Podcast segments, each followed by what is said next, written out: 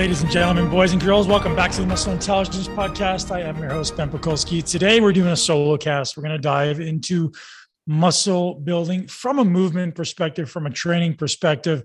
We're not going to dive into nutrition today. We're not going to dive into supplementation today, but something that I've been obviously studying for quite a long time, probably in the order of 25 years, have I been trying to understand the prerequisites to adding maximum muscle. So for many of you who know me, I was a professional bodybuilder. For those of you who don't know me, I started off with a kid who had no muscle, zero. I literally remember celebrating curling the 12-pound dumbbells. And I think I was 15 years old. So I wasn't a small human. And I was celebrating curling the 12-pound dumbbells. I was not genetically blessed for muscle. But what I was genetically blessed with was a chip on my shoulder. I was incredibly stubborn. I was incredibly persistent, and I simply don't take no for an answer. It's still something that I embody today in my current life. So after having been a professional bodybuilder for 8 years, I got my professional card in 2008, competed in 2016. I'm not sure exactly how many professional shows I competed in, but it wasn't that many, to be honest. Certainly less than 25. And the reason I did that was because I honestly was more concerned with my health over the long term. And for many of you that don't know my story, I competed in 2009. I qualified for the Mr. Olympia. I didn't compete because I was honestly arrogant and confident that I would be around for a very long time. And I said, listen, I'm not ready to break the top six yet or top 10. So I want to take another year and keep going. And I did that. The next year, I didn't qualify. In 2012, I qualified again. I went to Olympia, didn't have my best showing. I did that prep on my own. But point being, year on year, I made a lot of progress. And a lot of the progress was persistence. A lot of it was working through pain. So in 2010, I almost retired. I was in so much pain going into that show, physical pain. And I did really poorly at the show. I thought I was being mistreated by the judges, like so many bodybuilders and fitness athletes do. And it's completely bullshit. When I finally took control of my own life and took responsibility for my own outcome was the moment when I could finally step into being the man that I have grown into. And after taking control in 2010, between 2010 and 2011, I added a very large amount of muscle to my frame. Doing the math, 25 pounds of muscle, and my waist got smaller. And that was pretty intense. That was between the New York Pro in 2010 and the Arnold Classic 2011. I went from 258 on stage in New York, and I was shredded. I was in great shape. My waist was big, but I was in great shape. And then 2011, which was March, so about 10 months later, I was about 24 pounds heavier on stage, weighing in about 281. What did I do differently? I stopped training like an idiot. I stopped lifting heavy. Again, I'm not saying lifting heavy is like an idiot, but I stopped only worrying about lifting heavy, worrying about competing with other people. And I started learning how to challenge muscles. And in 2010, I was in so much discomfort because I was just told at the time, I was still buying into this, like, hey, you just need to lift heavy. Now, I will say with the asterisk, I've been training, quote unquote, with intelligence since 2007 for sure. I had a mentor, Peter Chaison, who unfortunately, rest in peace, taught me a lot about muscle building. And I'll get into today exactly what he taught me. I'm going to give you guys a framework about what he taught me and ultimately what I've learned since then. So Peter taught me a lot. Peter learned from Tom Purvis, who's been a regular guest on podcast. And both of those two gentlemen have just made such an impact on my life, along with many others. Eric Seifert, Greg Roscoff, Jacques Taylor. These guys have all been guests on the show and all are truly the biggest influence on my life and certainly the smartest people I've ever come across when it comes to muscle building. Maybe more accurately, exercise itself. So not that I have to, talk about my journey all that much, but I think it's important for you guys to understand that one, it was never easy for me. It never came easily to me to build muscle. I had to struggle for every ounce of muscle I put on. I was obsessed with adding muscle, with eating, with sleeping, with recovering, with training harder. I did everything I could, all good and bad, right? And the reason I retired is really, as I did for many of you wondering, and nothing to do with my health. My health was actually great. I actually got, I'll do a podcast on this soon. I actually just got a blood test back 3 days ago. That was literally perfect blood markers. The only two that were off, guess what they were? Testosterone, estrogen. My testosterone's high. My estrogen's also actually a little bit high, but not out of the bad, not in a bad way, just a little bit elevated because I do still take hormone replacement therapy. Coming back to kind of this journey, I think a lot of people, when they see a guy on a, you know, Mr. Olympia stage, they assume it came easy for them. And muscle building in the beginning for me was incredibly hard. And the thing that I learned very early was that my body responded really well to a lot of volume, and I needed a lot of volume. And I think a lot of beginners, believe it or not, can benefit from high volume training. I mean, there's an asterisk beside that. I'll say this. A hard gainer, quote unquote hard gainer, someone who tends to be very lean, someone who tends to be very skinny, they don't want to do a lot of volume. They want to do a lot of frequency. Or someone who's a little bit more of an endomorph, like I am, or I was, mesoendo, I would say. So the more mesomorphic you are, which means muscular tendencies, typically the lower the volume you need and the less frequency you need, you can kind of get away with less. Whereas for me, I could do high frequency and high volume. And if you ask anybody that trained with me, they'll tell you that was the truth. I was someone who did high intensity training, like the hardest training guys in the world. And I did double the volume, maybe sometimes triple. And that's not saying it's right. That's saying it was right for me. And that's because I was so endomorphic. I could eat a lot of calories and I burned them off and I turned into muscle. And it took years to figure that out. And oftentimes when you're told to train hard or train more, you buy into this dialogue that you simply need to work hard and lifting heavier is the goal. And although that is a goal, I want to give you a framework right now so you understand when that's the goal. So the beginning, no matter where you are in the journey, whether you want to gain 5 pounds or 50 pounds, or you just want to make the most of every single rep and every single set in the gym, because ultimately you're striving for efficiency. And this is the high achiever out there, right? Someone out there is like, yeah, I'm going to the gym for 30 minutes. How do I make the most of that? I'm going to the gym for 60 minutes. How do I make the most of that? Well, in the beginning, it's simply do, right? There's three phases of, we'll say, progression in training. So the first one is simply do, like get off your ass and go, right? You need to be able to get to the gym. You need to be able to be consistent. And that's like, that's probably not the audience of this podcast, right? It's people who you don't train. It's very hard for you to get up. It's very hard for you to get focused. Simply start by doing. And my suggestion there is commit to the minimum that you can. And if it's 10 minutes a day, you simply go and do 10 minutes a day. And eventually you make it a habit that, oh, I go every day. And eventually 10 turns into 15 and 15 turns to 20. And eventually you're doing something that's valuable, right? 10 minutes in the beginning, obviously you're not going to get great results, but you're still inculcating that habit in your life because that habit is ultimately what wins long-term. You know, guys, it's not what you do in the next day, week, month, or even 6 months that's going to ultimately change your life. It's what you're willing to commit to over the long haul, willing to commit to for life. What I call the high impact habits, right? The high impact habits that you implement and instill right now are the ones that are going to last for the rest of your life. What are you willing and able to commit to with 100% success, right? I need to commit to this, doing this every single day. What are you willing to do? And if you're not willing to do it, then don't do it, right? You could do it for a short period of time, but you're going to realize it's always going to be fleeting. So when it comes to the three steps of progression as far as training, the first is simply to do. As I said, you got to get there. The second, which is what most people gloss over, they just tend to go from 2-1 to 3.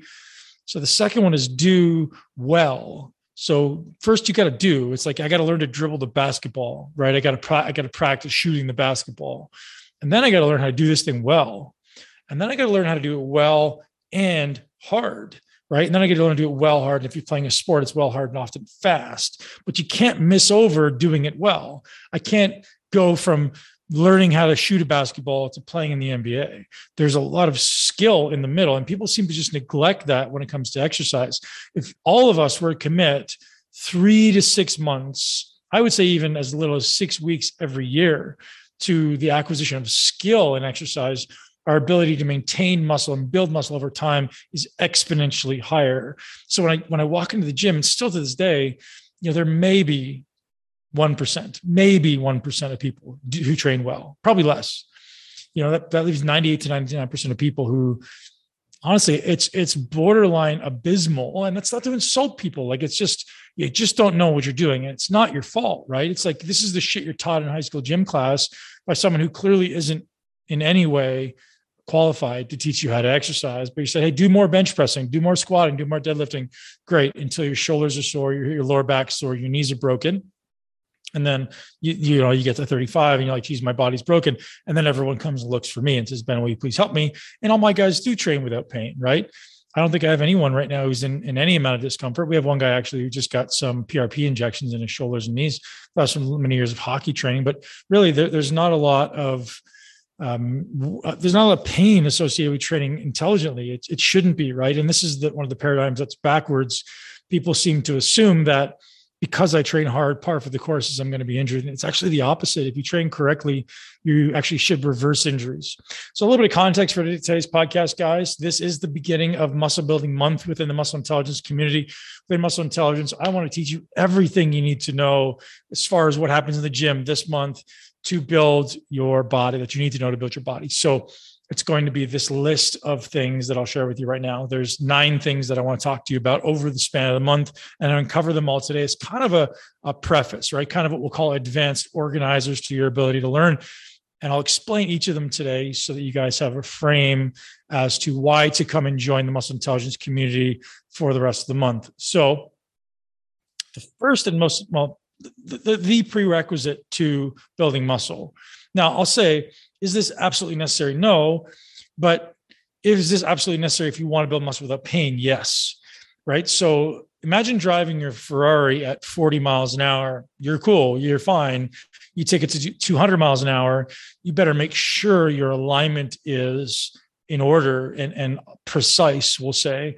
So this is the same with training. If you're lifting baby weights and you're working at 30% of your capacity, which is what most people do, you're totally cool. It doesn't matter how you do, just keep going along with your life. But if you're someone who actually gives a shit about getting strong, building muscle, and you need to pay attention to how your body stacks up. What is structural balance? Structural balance ultimately is posture, right? What is my standing posture? What is my seated posture? What happens when I bend over at the hips? All those things are postural related, structural balance. What happens when I stand on one leg? What happens if I stand on the other leg, right? And how is my body able to resist force in these positions, or even not resist force, just stand? Is it structurally aligned? So we look at vertical alignment. We look at pelvic orientation. We look at foot orientation. We look at ribcage orientation.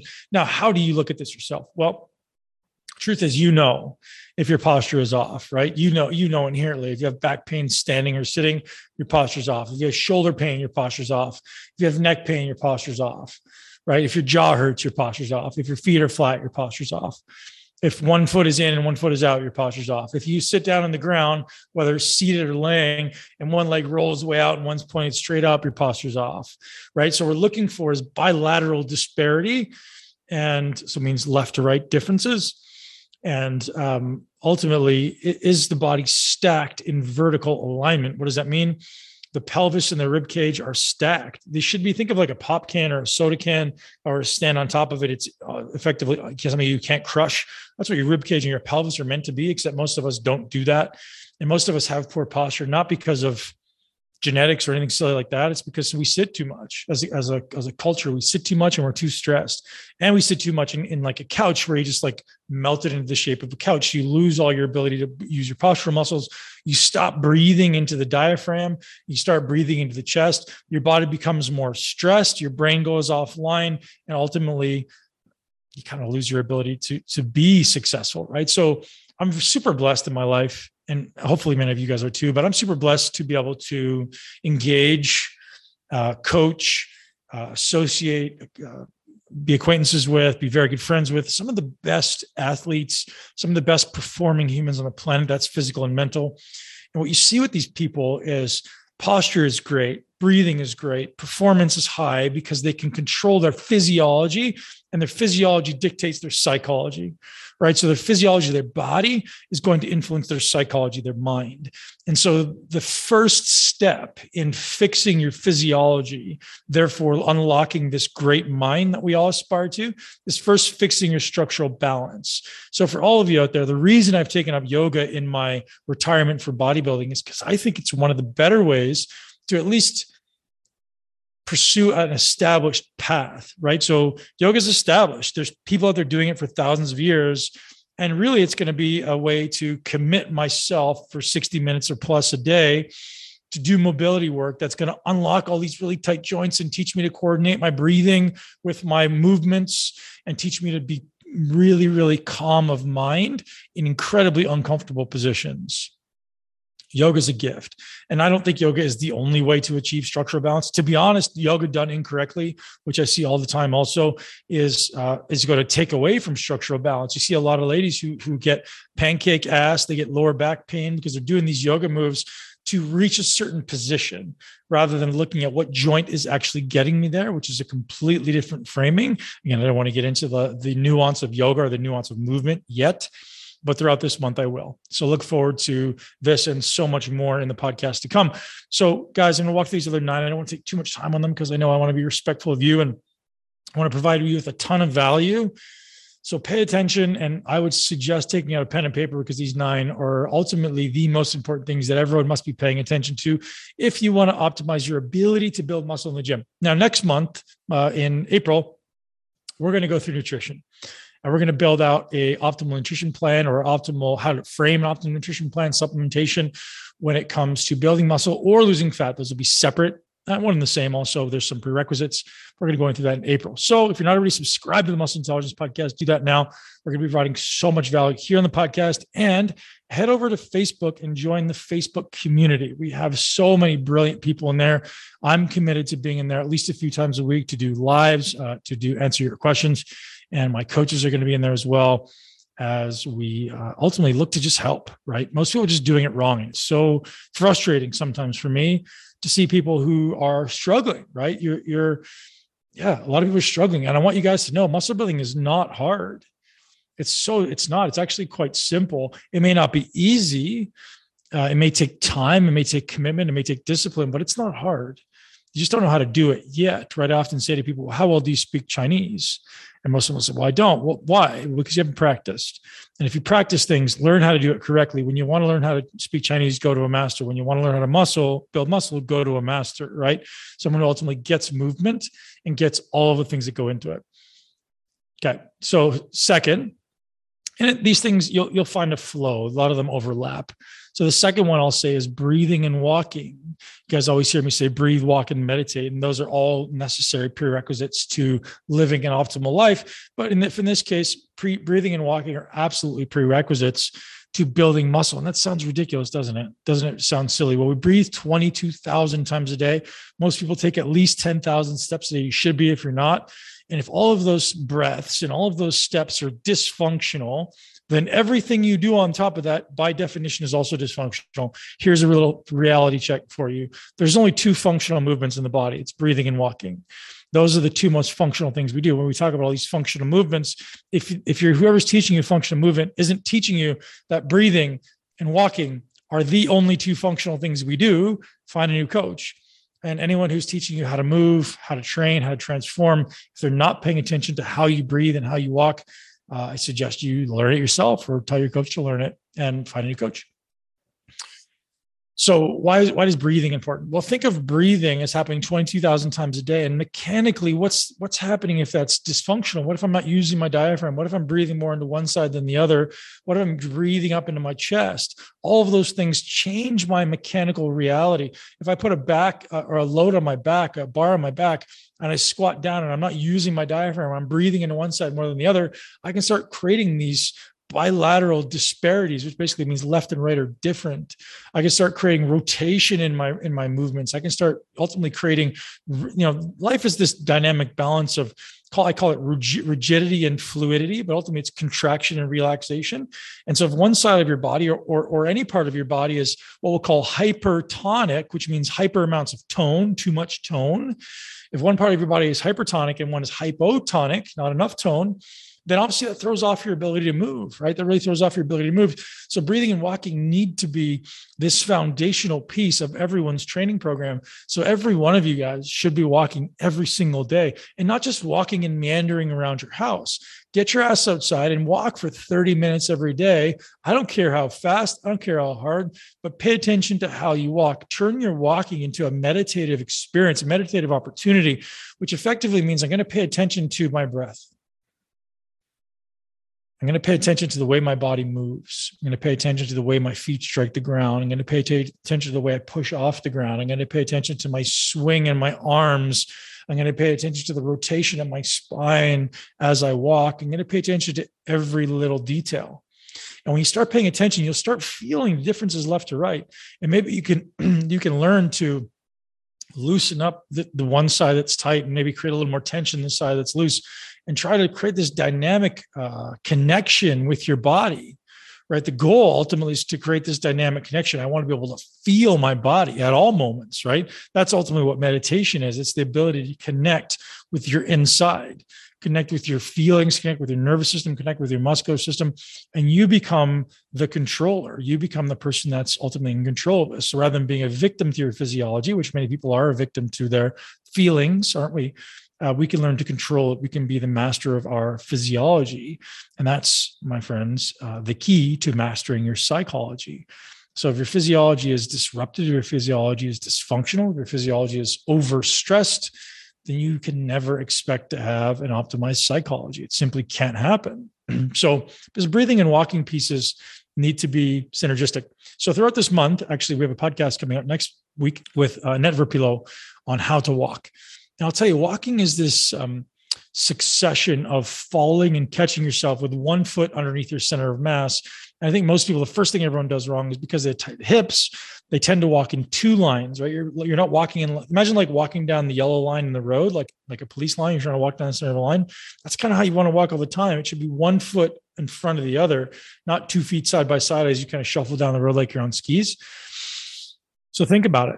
Right? How do you walk? And do your hips move when you walk, or does your head move when you walk? You ever see people walk like this? Their heads bobbing back and forth. If you guys can't see me, I'm kind of swaying my shoulders, my head back and forth. If your head moves when you walk, your hips are tight and your walking is dysfunctional, you can assume you're going to have hip pain. You can assume you're going to have knee pain. You can assume you're going to have shoulder pain. All these things are very much synonymous. So I don't want to spend too much time on each point, but I want to make sure I make my point and give you guys some value with each point. So number three is mobility. And so mobility, the ability to get into position, right? And that's so nuanced. Like mobility is walking. Mobility is breathing. Mobility is bending over to touch your toes or tie your shoes. Mobility is putting your shirt on in the morning. Mobility is putting the seatbelt on in the car, right? You don't notice these things until you can't do them anymore. And to be honest, what you guys don't acknowledge is as we age, regardless of your age, as we age, these ranges just get a little bit shorter, don't they? You just get a little bit tighter, just get a little bit harder to access. Well, ultimately, everyone listening to this podcast has some desire to extend their life. Yes, longevity is a very hot phrase right now. Well, I can tell you with 100% certainty, if you can hold off call it the closing of the walls around you, which means the tightening of the joints, the shortening of the ranges of motion. If you can hold that off, you will preserve your brain into older age. So the brain has evolved for complex movement. And the less we move, or the less complex the movements are, the less stimulation the brain gets. So ultimately, as we age, we want to be one, maintaining those ranges, two, learning new movements and ranges of motion as we age, so that we can ultimately sustain the brain's ability to access those positions, right? The brain is a learning machine. If we stop doing complex movements, the brain stops needing to do them. It's a use it or lose it scenario. You don't do it, your brain goes, gets tighter. And to be honest, I've been guilty of this in COVID. Again, I don't share this stuff often, but I'm going to go in the future. COVID's been extremely stressful for me. And I'll share why in the future. And I'm sitting a lot. I'm building a business. I'm growing my business a lot. I'm doing a lot of writing. I'm writing my book. I'm writing a lot of content for my business. I'm a lot of writing content for you guys and writing a lot of workout programs for my clients. I'm sitting a lot more than I ever have in my life. My mobility is not great right now. Like, I think generally it's better than most people. I know generally it's better than most people, but compared to my standard of excellence, it's not where I want it to be. And so I've recommitted myself to improving both my mobility, my aesthetic, and my strength. Just because, like, you know, there's seasons of life. Right now, my season of life has been building my business and dealing with some personal stress. Until I get those things out of the way, I just kind of wanted to put my fitness, not on necessarily the back burner, just not as the top priority. And again, that's acceptable, at least for me. You can choose to believe what you will, but you know, sometimes in life, there's going to be things that take precedent, and that's how life works. And for me, right in this past season of life, the last 2 years, since really the beginning of COVID, maybe even beginning of 2000, end of 2020, so maybe a year and a bit, my fitness has been third or fourth priority. That's okay, right? Because I know how to do it. I know how to reverse it. And again, I'm not bad relative to most people, but like still not toward the level I want to be, but I'll never let my mobility go. So the way I balance my training is I literally, and I advise everyone to do this at some level, is for me, it's alternating days. Training is Monday, Tuesday is cardio and yoga, Wednesday's training, Thursday's cardio and yoga, and I just alternate that way. And that doesn't necessarily mean that's right. It just means it's right for me. And everything's a ratio, right? So my training, how often do you want to train? If 4 days a week isn't enough, then I remove one yoga and I put in one more training day. If 4 days of training is too much, then I pull one away and I put in yoga day and a cardio day. And it's just this, like, it's like, imagine volume knobs, right? I'm going to dial one up and dial one back. So as I address mobility, guys, my suggestion to you is your spine, your hips, and your shoulders every day, every single day, like multiple times a day. And so learn all the motions that you need to improve your spinal mobility, which ultimately is flexion, extension, so rounding, extending, it's rotation, and it's side bend. Those are kind of it, right? There's not huge numbers of ranges of motion. And same with your shoulders, your hips, and even your ankles. And I won't say knees because I don't believe for most people that knees are an issue. Like, knees are a secondary issue, meaning if you fix your hips and your ankles, your knees simply get better. Knees are almost never the problem. Okay, moving along quickly here. Number 4 is stability, the ability to resist force. So ultimately, if I stand, sit, or position myself in exercise, how well can I not move? And many of you guys, if you've ever taken a yoga class or you've ever done one of my workouts, you'll know the ability to not move is sometimes even more difficult than the ability to move. And I think this is ultimately why most people train poorly. I was going to cuss, but I won't. Poorly. Because being stable is hard, right? And most people don't train for the challenge. Most people simply train to say they train, just like most people read books to say they read books, not to actually grow, to learn or grow from the book. So stability, ladies and gentlemen, is one of the most important factors in your ability to build muscle. If you're not stable, you don't build muscle. So what does it mean to be stable? It means the ability to go into a position and not move. And that means not just standing up. That means not just standing on one leg. That's going to the ends of the range and staying there and not moving, right? Another reason why I like yoga, because it's built in. It's just what you do. You don't have to think about it. They just do it for you. So if you're not somebody who doesn't understand this, take a yoga class. Right? Standing in warrior 2, standing in warrior 3, standing in any exercise any yoga position ultimately is challenging stability, right? All of the side bends, all of the forward folds with the spine extensions, those are all creating stability, right? You're creating mobility, yes, call it quote unquote flexibility, but you're also creating stability when done correctly. Yoga is meant to be a breathing practice more than it is a movement practice. And when you're staying in these positions for extended periods of time, ultimately the stability is built into the process. And I build stability into all of my workouts, whether you're for myself or for my clients. Every one of you guys who've done my programs will know stability is built from a perspective of what I say is challenging time. So when you're training stability, there's 3 ways to train stability. First, you challenge time, then you challenge distance, then you challenge load or resistance. So how do I challenge time? Well, you guys, if you've ever done a muscle intelligence program and my 40 program, you know that I'm big on challenging time, which means I slow down the eccentrics, add in isometric pauses at the ends of the range, slow down concentrics even from time to time, and prove to your brain that you're strong enough, that you're in control enough to actually control this thing and build muscle. So for most of you, stability can start with something really small. Stand on one foot, right? And then deviate your center of mass by bending over or lifting your leg up and stay there. And try to do that with push-ups. Do one arm, just plank at the top, and then do side planks. And then you could progress to any type of movements, like maybe a lunge, the bottom of a lunge, and stay there. The bottom of a squat and stay there.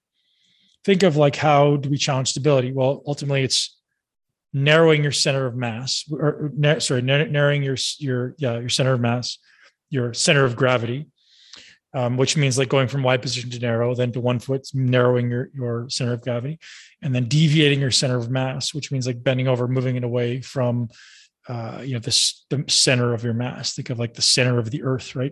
Every human has like a center of their mass.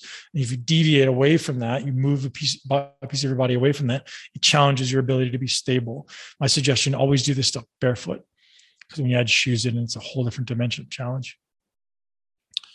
All right. So we got 5 more. I'm going to breeze these a little more quickly, even though they're important. Number 5. So reviewing: number 1, structural balance; number 2, breathing and walking; number 3 is mobility; number 4 is stability; number 5 is cardiovascular fitness.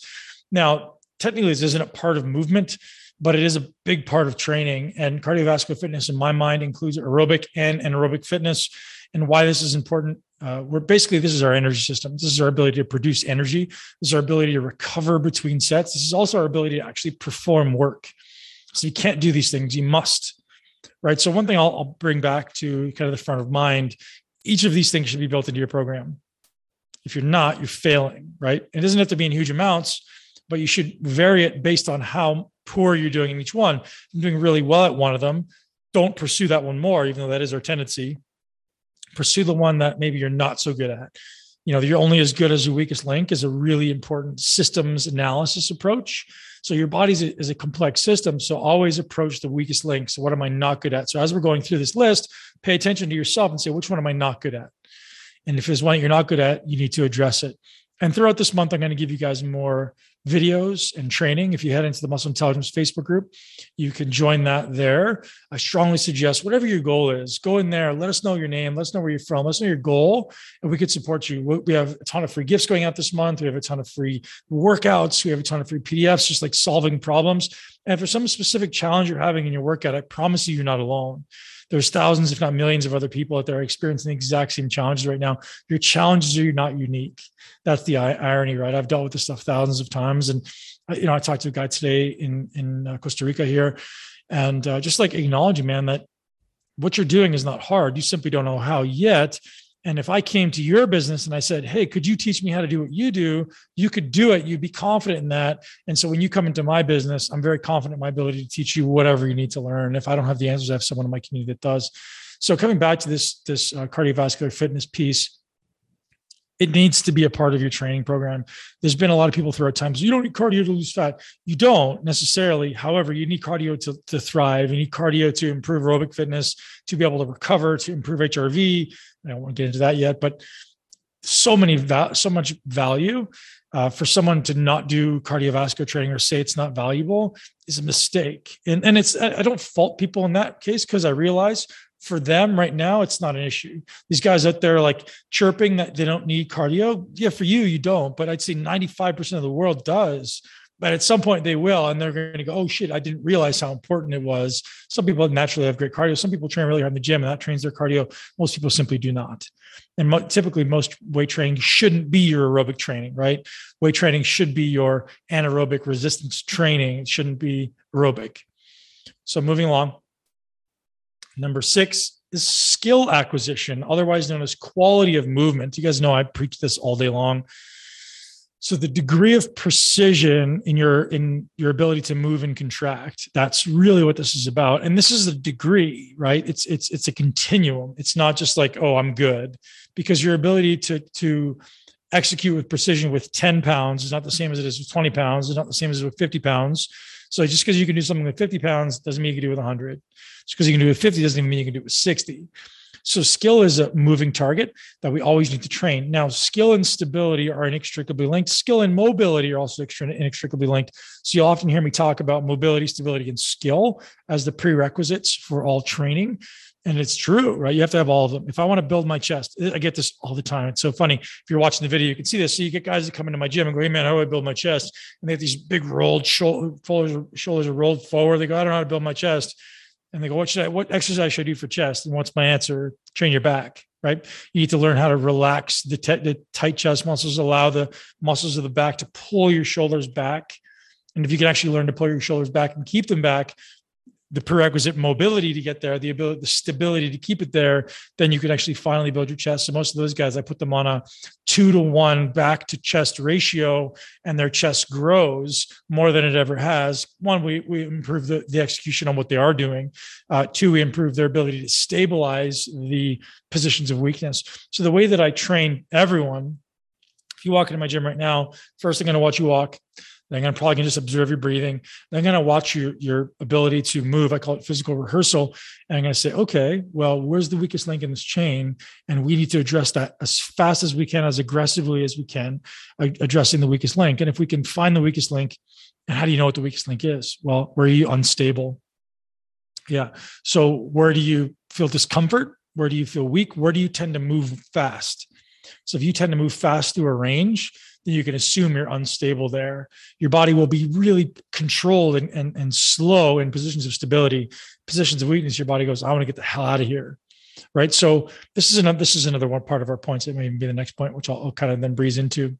So the next one is intentionality. And you guys have heard me talk about this before, but intentionality means when I'm going through hell, in this case, when I'm going through discomfort, when I'm going through positions of weakness, to not allow myself to cheat, to not allow my body to resort to its natural, ingrained, inborn tendency to make things easy.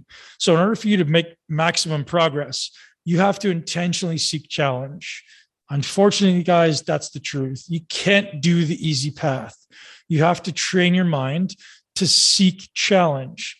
If you sit back and just do what's easy, you do what's expedient, you do what you're good at, your progress will always be poor. This is where plateaus exist. I don't think plateaus are a real thing. I think plateaus only exist for people who don't know what they're doing. If you're always just simply moving the needle on the weakest link, if you just do that, your body progresses, right? Obviously, we want to train the strengths as well, but maybe we train the weakest links more often. And again, I'll get to this in the programming part, but how do we kind of decide how much to do of each exercise. So this is in the 9th one today. So intentionality is really the frame of mind that you hold present in every workout. So what are you thinking about when you're training? Are you thinking about how hard this is? Are you thinking about getting it done? Are you thinking about doing 3 sets? I just gotta get it done. I just gotta get it done. Just grind through it. I'm just gonna grit my teeth and grind through it. That's fucking stupid, right? It's like climbing a mountain and going, oh man, I just gotta get to the top. No, idiot. The goal isn't to get to the top. The goal is to enjoy the process, look around you and embrace every step and just enjoy it. And when you get there, you float to the top, right? Maybe if you're in a race or something, cool, then the goal is to get to the top. But every other day of your life, even if you're in training, the goal isn't to get to the top.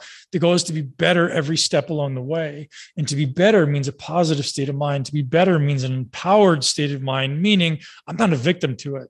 The opposite of victimhood is empowerment. So that means if I'm a victim to it, oh, I have to do this. It's so terrible. I just want to get it done. Oh, this is awful, which is like so many people train angry, get motivated. No, guys, learn to love it. Like, fuck yeah, this is awesome. I crushed it today. I'm so focused. I'm so happy. I feel this so well. I'm enjoying this process. I'm challenging my body. My body shows up for me. Yes, this is what training is about, right? Yeah, I did a really good job today. My muscles really worked hard. They showed up. I got out of bed and these muscles contracted. I didn't have to do anything. They heal themselves, right? Be grateful for this body they're given. That's really what this is about. This is about learning to love yourself, learning to change the victim mind to a mindset of empowerment. Listen, the body is not the goal. The body is a side effect of doing things correctly. If you do things well and you're committed to personal excellence in every single rep, in every single set, the body is a byproduct. So stop setting the goal to build the body. Start setting a goal to win today's workout, to be the best you possibly can, to enjoy the process, to love every set, every rep, every movement. Right? Every little nuance, every little thing, pay closer attention. That's another level of intentionality, isn't it? It's the ability to be present in every rep, right? How many of you train mindlessly? Put on some music, pull your hat over your eyes, and just grit your teeth and get after it. Yeah, you're burning calories, there's no doubt, but you're absolutely not making the most of your workout. You're not. To make the most of your workout, make it a meditative experience. Make every inch of every rep more difficult. All of you sitting there at home, try this with me. Extend your arm, fully extend your arm. Could be up to the side, can be up, down to the side, it doesn't matter. Now I want you to contract your bicep as hard as you possibly can, but you don't bend your arm. Your arm stays straight. Contract your bicep as hard as you possibly can in that position. Squeeze harder. Now you should start to feel your biceps start to contract. And now you're squeezing so hard, your biceps almost, your elbow's starting to bend a little bit, isn't it? Okay, keep squeezing harder, but don't let the elbow bend. You want to resist that bend. And it's bending just a little bit because you're squeezing so hard. And now you're squeezing so hard, it's actually starting to bend. You kind of can't resist it. Keep squeezing, keep squeezing, keep squeezing. Now I'm almost like my elbow is all the way flexed. My forearm's touching my bicep. So it wasn't, I'm going to move this weight from point A to point B. And so I was going to contract this muscle as hard as I possibly can and actually try to make the muscle work as hard as I can at every millimeter of every rep. That's what exercise should be. You do that, it completely changes your life. Now, even just what we did right there, again, I could have drawn that out and make it way more dramatic and way more, you could feel it a lot more. But what I want you guys to acknowledge is if you did that on every rep, you would fatigue really, really fast. Your ability to use weight would drop down short term, but your benefit would be much greater. You would feel it more, you would grow more. And here's the kicker. You're forced to be present. If you train that way, there's no way in hell that you're worrying about what you didn't do yesterday or what you have to do tomorrow or the stress of your partner or the stress of your business or your taxes or whatever, this bullshit that's going on in the world right now. None of that can matter. It simply can't. Why? Because you're so focused on the single thing that you're focused on that's being present. And that's meditation. It's a meditative experience. Exercise should be a meditative experience. Every one of you should leave every workout as a better version of yourself because you're able to be more present, not only in your workouts, because then what happens in life? It transfers to everything you do.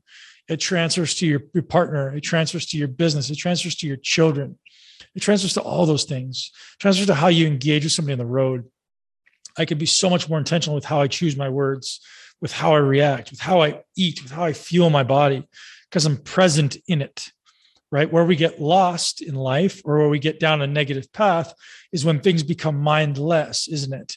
When, how many of you guys will, shaking your head, say, yeah, like, man, I eat mindlessly sometimes. I just don't think about it. I just realize, oh shit, I was eating something. I don't want to do that. The mindlessness kicks up. If you don't teach yourself, train yourself every day to be mindful. You can sit down in meditation for 40 to 60 minutes every day and train it too. And you could train in the gym. You're doing it anyways. So why not get the most out of it, right? And again, the best metaphor, and I've used it 1,000 times, but don't sit down to read a book to get to the end of the book and tell everyone on Instagram that you read a book and have no idea what was in the book. Right? This is the reality of our society. Most people read a book to say that they read a book, but they didn't actually get the benefit of the book. Don't rush through the book. Fucking learn from the book. That's the same with exercise. Don't rush through the exercise to get to the end to tell people you trained or to even just to feel better about yourself. Like, yeah, when you're done that book, I feel like some superficial sense of accomplishment. When I feel that work, finish that workout, I feel some superficial sense of accomplishment. But when you look back on your body, like, you know what? I don't think I'm getting the results for the time that I invested. I don't think my body represents the time that I put in. You ever feel that way? Yeah, it's because you're not doing things correctly. You're simply missing the boat. So guys, if this sounds interesting to you and you want to learn how to make the most of your workouts, get into the Muscle Intelligence Facebook group. We're going to give you guys the resources. We're going to give you the opportunity to join our community, to learn from us, to learn some exercises, to learn some of this thought process at a much deeper level. We also take on coaching clients all year round, not to pitch you guys, but it's available to you, right? Our coaches are exceptional. Our coaches are world-class, and they're going to train you ultimately how to make the most of everything you do. We do weekly training. I teach the training myself, and there's tons and tons and tons of video and content there for you. All right, moving along to number 8, exercise selection or exercise combinations is a massive part of your ability to optimize the workout process. So an example being, I'll often train back and triceps together most often. And because I believe there's a synergy there. What a synergy means is ultimately by training one of them, the other one gets better. And I'll give you an example. So if I'm doing a tricep pushdown, and you notice your shoulder moving around because as you extend your arm, that you're getting this upward, this elevation of the scapula. We want to actually for the most part, avoid that. We want to learn to stabilize the shoulder. We certainly don't want the shoulder moving extraneously. And so what I like to do is combine back and triceps for that exact reason. And it's the benefit is tremendous. And a similar thing with chest. So if you think through chest, one of the limitations in chest is often, you know, if I put a huge amount of weight in my hand, the top end of my humerus is kind of trying to come out of my shoulder joint. So the bicep tendon does a really good job of holding it down in its socket. So by training the biceps and chest together, we can actually significantly, in my experience, increase the output at the shoulder joint, increase the stability at the shoulder joint. Now, some could argue that you need posterior stability of the shoulder joint as well. And you certainly do. I believe you need 360 degrees of shoulder stability to train maximally. But for most people who have healthy shoulders, training the biceps with the shoulders, biceps with the chest is a really good idea to synergistically improve your output. Some other examples, maybe I'm training abdominals, maybe I'm training the diaphragm with squats. Things that I know if I combine these two things, it actually creates a greater synergistic output. So looking at your exercise selection, looking at the way you currently move, where your strengths and weaknesses are. Let's say, for example, you're squatting. A lot of people ask this question, Ben, should I combine leg extensions with my squats? And my answer almost always is probably not. Some people can, if you want to pre-exhaust the quads because you have very, very strong quads, yes. But in most people's cases, doing some other exercise will actually benefit you more. Example, most people's lower back gets really tight during squats. So maybe doing something to activate the abdominals or improve hip mobility will actually have a greater beneficial effect with those squats. So I'm always assessing what is the weakest link and how can I synergistically combine something to train the weakest link of this exercise with the exercise I'm trying to do. Maybe some other examples. So thoracic flexion, right? So the mid back kind of flexes a lot on squatting and kind of flexes a lot on deadlifting or even on rowing for a lot of people. So if you're not aware of that, you can't intentionally. So this is the idea of like isolation versus integration. So I want to remove that with limiting piece from the equation. Let's say I'm removing thoracic flexion, the ability to keep my spine neutral, and I train it in isolation. And then I get better at doing it in isolation. Then I reintegrate it into the more complex exercise, and it's actually more effective. Therefore, the exercise is more effective. So exercise selection is a really, really big deal in how you combine exercises, the order of operations. And again, there's so many different theories on what's effective, but at least there has to be a thought process behind what you should be doing for yourself. So I encourage each and every one of you guys to take on a thought process.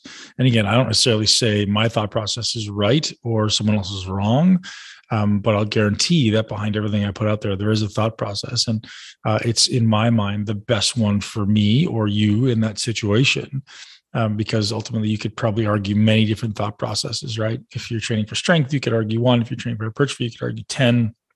You could argue all these different approaches as being the best, but as long as there's a logic behind it, then by all means, move forward with it. So moving along to number 9, the final one, which kind of ties in, is the next level of exercise combinations, right? It's programming. So think of exercise selection on a single workout level, and think of programming on a week, a month, or a year level. And so that's, there's a lot of levels to programming. So it starts with, in my mind, all programming should begin with what are you currently capable of and what do you need to be capable of to accomplish your goal? So think of it like habit acquisition, right? So if I'm in the need of, or the desire of building, big legs, well, I need to be able to do certain things to be able to do that. And so the beginning of programming is not necessarily about ascending strength or even hypertrophy. It should be first about, let's build the skill of this thing. Like Kent Insull skill then breaks down to obviously mobility, stability, and then, skill, which is quality. And quality has degrees of all of these things in it, right? It has degrees of intentionality. It has degrees of structural balance. So all of these things are built into programming. So for someone who ultimately is looking to build the greatest physique you have access to, that you can, you must include all of these things, and I'll review them again before we wrap up. So programming is things like training load, training frequency, choosing the correct stimulus for the goal, and ultimately, this is important too, not just the right stimulus for the goal, but the right stimulus for what you're capable of recovering from, right? So think about that. If I subject you to, this is where a lot of coaching breaks down, is you have a lot of coaches who are writing nutrition plans, but not workouts, or maybe they're writing workouts, but not nutrition plans. Well, how do you know what that person is able to recover from if you're not kind of managing both ends of it? At least that's my belief, right? So I want a coach, or at least I want to be able to manage both, because if I see you're recovering, waning a little bit, maybe your HRV starting to tank, or maybe your sleep starting to tank a little bit, or maybe you're just feeling tired, or you're losing motivation, or you just don't love it. Well, that to me says there's a deficiency in the recovery capacity, and I need to be aware of that as a coach, certainly as a high performance coach, and give you the tools necessary to improve that. So as we build out programming, just reviewing all the aspects of programming, first frequency, right? When frequency is high, we're learning, right? We're learning because learning takes repetition. And when training loads are high, now we're adapting, right? And adaptation requires, we'll call it overreaching, right? There should be a period in your training where you're not fully recovered. Like that's the goal. Like the goal is to allow your body to push beyond what it's currently able to do. So to do that, you have to tap into places of deeper levels of demand on the system. And if I'm constantly letting the system recover fully, and I'm always training from this fully recovered state, then I may not be pushing the system hard enough, or I may not be able to adapt quick enough. It's my belief that you want to push really hard, push the system to a place of overreaching, right? I wouldn't say overtraining, but overreaching. Like this system is definitely overtaxed. It's definitely taxed way more than it's ever been, and then pull back, right? So when I was training Derek Lunsford in 2018, I think, or maybe it was 19, we changed him to a 5-2. So meaning 5 days in the gym and 2 days off. And I thought that was just really, really effective for him.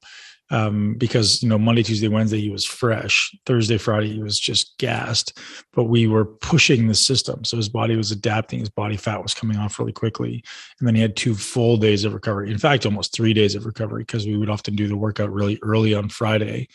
So he had all day Friday, all day Saturday, all day Sunday, before we actually got back to the gym again. And so that's a huge amount of recovery. Almost 72 hours of recovery. So, obviously push his calories up a little bit on the weekend, allowed his body to adapt to this intentional choice we made in programming. So I'm going to review all 9 because I think it's important as we wrap up. 1, structural balance, align your posture. And that means breathing. That means walking. That means your ability to sit upright in when you're seated on the floor, right? If you guys think about this, if you want to squat and you can't sit on the floor with your legs out in front of you, that's 90 degrees of hip flexion, the same amount of hip flexion that's necessary in a squat. If you can't do that, don't put a bar on your back. Don't expect to squat to the ground or to 90 degrees. You can't do it. You physically can't do it. You're going to hurt your back. So that's maybe the first thing I would suggest to coaches or athletes out there. If you want to squat, if you want to lunge, can you sit on the ground with a vertical spine and ultimately stay there for some prolonged amount of time, which surprisingly, more people than you think can't do that. So moving along, breathing and walking. Breathing is influencing your spinal position, it's influencing your rib cage position, it's influencing your pelvic position. And if you're doing that in a dysfunctional way, everything that stacks on top of that also will be dysfunctional. Same with walking. Obviously, walking is implicated in your foot mechanics, your ankle mechanics, your knee mechanics, your hip mechanics, your spinal mechanics. And if those things are incorrect, then simply everything we do on top of that, certainly with the lower body, is dysfunctional. And then obviously your foot position really matters when it comes to upper body positioning too. So 3 is mobility. 4 is stability. We spent a lot of time on those. Cardiovascular fitness, massive, right? Massive. You have to be able to recover. It's basically your cell's ability to produce energy, energy per unit time. And we want to gradually increase our energy production per unit time. So how much energy, how many units of ATP can I produce per second, per minute? And aerobic fitness, anaerobic fitness are a very good indication of that. So definitely build that into your program.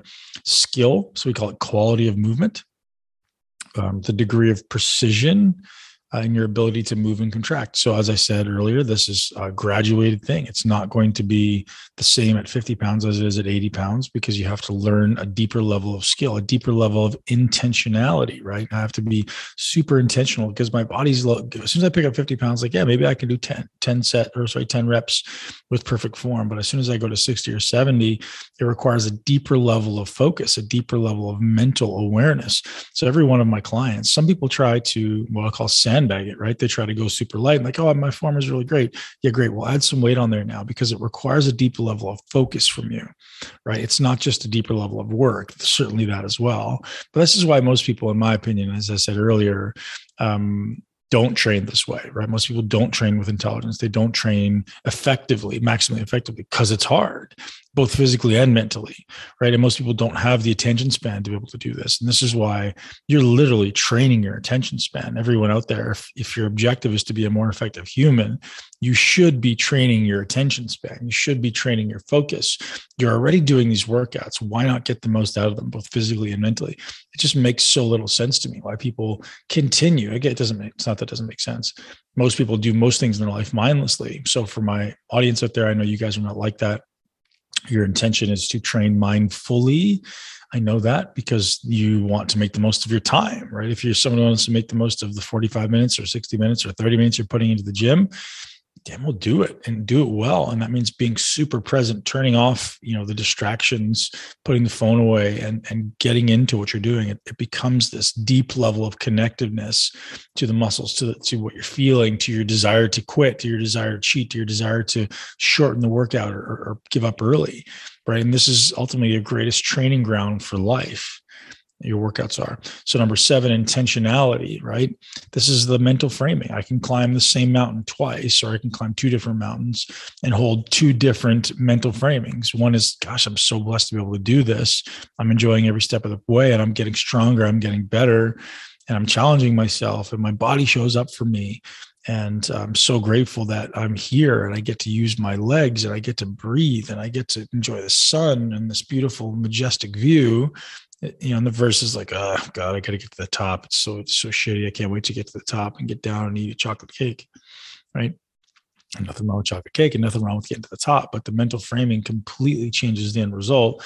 And people who hold that positive mental framing will have a much better long-term cross benefit, because the mindset you create with you in those moments of challenges is the mindset you're going to take with you to other moments of challenge in your life. And so you certainly don't want to be someone who's constantly bickering and constantly sad and constantly down on yourself, because literally the habits will be formed in those moments of challenge. Think about that. What mindset do you take with you? Are you a victim or are you empowered? It's one or the other, right? So then that's the level of intentionality. Number 8, exercise selection and combinations. And number 9 is programming. Guys, thank you so much for being here. This is Muscle Building Month with the Muscle Intelligence Community. And head over to Facebook and check us out in Facebook. We'll link to this in the show notes. If you don't know how to find it, just look up Muscle Intelligence in Facebook. We are a group and there's an entry. It's obviously free, but I'll ask you a couple of questions just so we make sure we maintain a high level of standard. The people we allow in there, ultimately, we're supporting each other. And if you're not supporting people, if you're spamming people, if you're putting people down, I don't even ask twice and I just kick everyone out. I want only great people in there who are lifting each other up. And I encourage each and every one of you to lift each other up. Let's make this world a better place. Let's all be our best self.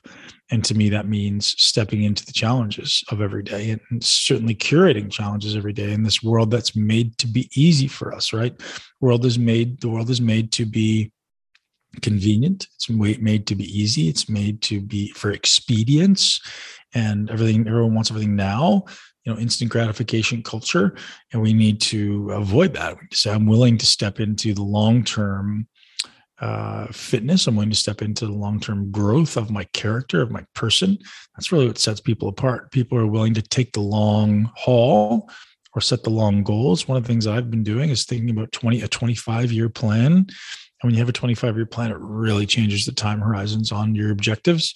So I encourage each and every one of you guys to look at your 25-year plan. What is your 25-year plan? And who do you want to be in 25 years? What habits, what skills, what characteristics do you have in 25 years? Does that person have? and ultimately, so what outcomes do you want to achieve, and what habits do you have in the process? So, ladies and gents, welcome to Muscle Building Month with Muscle Intelligence. I'm going to have so much more coming at you this month. Each and every one of these will have additional videos and content as the month progresses, as well as so much more. We're going to talk about recoverability. We're going to talk about heart rate variability. We're going to talk about so many amazing things. And I have my favorite muscle building guests ever coming back on the podcast, some new, some old. But really the best people in the world when it comes to understanding muscle building and what goes into it. So join me in the Muscle Intelligence Facebook. If you have any questions for me or for any of my guests, go ahead and ask them in there. We will post a list of all the guests coming on the podcast, so you can choose to ask specific questions to specific guests, but you can't do it unless you're a member of the Facebook group. I know not everyone's on Facebook, and I apologize for that. If you want to send us a personal email at ben@muscleintelligence.com, you can do that, and we can answer your questions there. Also, we are doing so much in the months to come to support you in building your greatest body and ultimately living your greatest life. So hop into Facebook, and I will see you on the other side. Today's podcast is brought to you by Organifi. Organifi Gold has become one of my favorite nighttime rituals. Organifi Gold milk formula enriched with reishi and turkey tail mushrooms. It's actually an amazing alternative to melatonin, so it doesn't leave you groggy in the morning. Melatonin is one of these things that has huge benefits, but also seemingly big detriments as well. We don't want to be taking melatonin regularly. So one thing I do take regularly is my Organifi Gold. It's formulated with warming anti-inflammatory spices that just absolutely taste phenomenal. So Organifi Gold also comes in chocolate flavor. And I use this probably 3 to 4 days a week when I'm feeling like I really want to have a great sleep, and really gives me a good bump in my heart rate variability, which to me says I'm recovering more effectively. So I love it's also a nice little treat, to be honest, if you're someone who craves something that tastes good before bed, and it's so, so delicious. So thank you to our show sponsor for today, Organifi. Head over to Organifi.com/muscle to get hooked up with 20% off. So for someone who is training hard, someone who ultimately wants to improve their sleep, it doesn't know what to do for sleep and recovery. Even if you are sleeping well and you want to increase your body's ability to recover, so the depth of sleep, Organifi Gold is a really good option. So you can shop this product and all of their products at Organifi.com. That's Organifi.com/muscle. Thank you very much, ladies and gentlemen, for listening to the show. I know that you have a lot of options. You have a lot of options to choose from. And I know you choose this one because we do our best to bring you the best guests on the planet. And if you haven't listened to the last, 20 or so guests, I mean, I looked back the other day and looked at our list of guests, and it's just so phenomenal. Like, I feel so blessed to be able to talk with these people and interview these people. And I just feel so blessed. So thank you very much to you for being here. Thank you very much to our amazing guests. Thank you very much to my team for always making this podcast possible. I feel super blessed to live the life I do. And if you're not already subscribed to the podcast, go ahead and do that now. You can do that on Spotify. You can do that on Apple Podcasts. You can do that on Amazon. You can do that on YouTube. All of those, so you never miss another minute. We continue to aspire to get better and better and better. I aspire to get better in my ability to articulate myself for you. I aspire to get better in my ability to clarify the message. And all of the guests certainly are doing their best as well. So, ladies and gents, thank you very much for joining me today. Ben Pakolski on the Muscle Intelligence Podcast. Have a great day, and let's live your greatest life in a body that you absolutely love. Thank you so much for tuning in to Muscle Intelligence. If you enjoyed today's episode, please be sure to share it with at least one person you know. Make sure you're subscribed so you never miss an episode. This podcast is for information purposes only. The statements and views on this podcast are not medical advice. This podcast, including Ben Pakolski and the producers, disclaim responsibility for any possible adverse effects from the use of information contained herein. Opinions of guests are their own, and this podcast does not endorse or accept responsibility for statements made by guests. This podcast does not make any representations or warranties about guest qualifications or credibility. This podcast may contain paid endorsements or advertisements for products or services. Individuals on this podcast may have a direct or indirect financial interest and products or services referred to herein. If you think you have a medical problem, consult a licensed physician.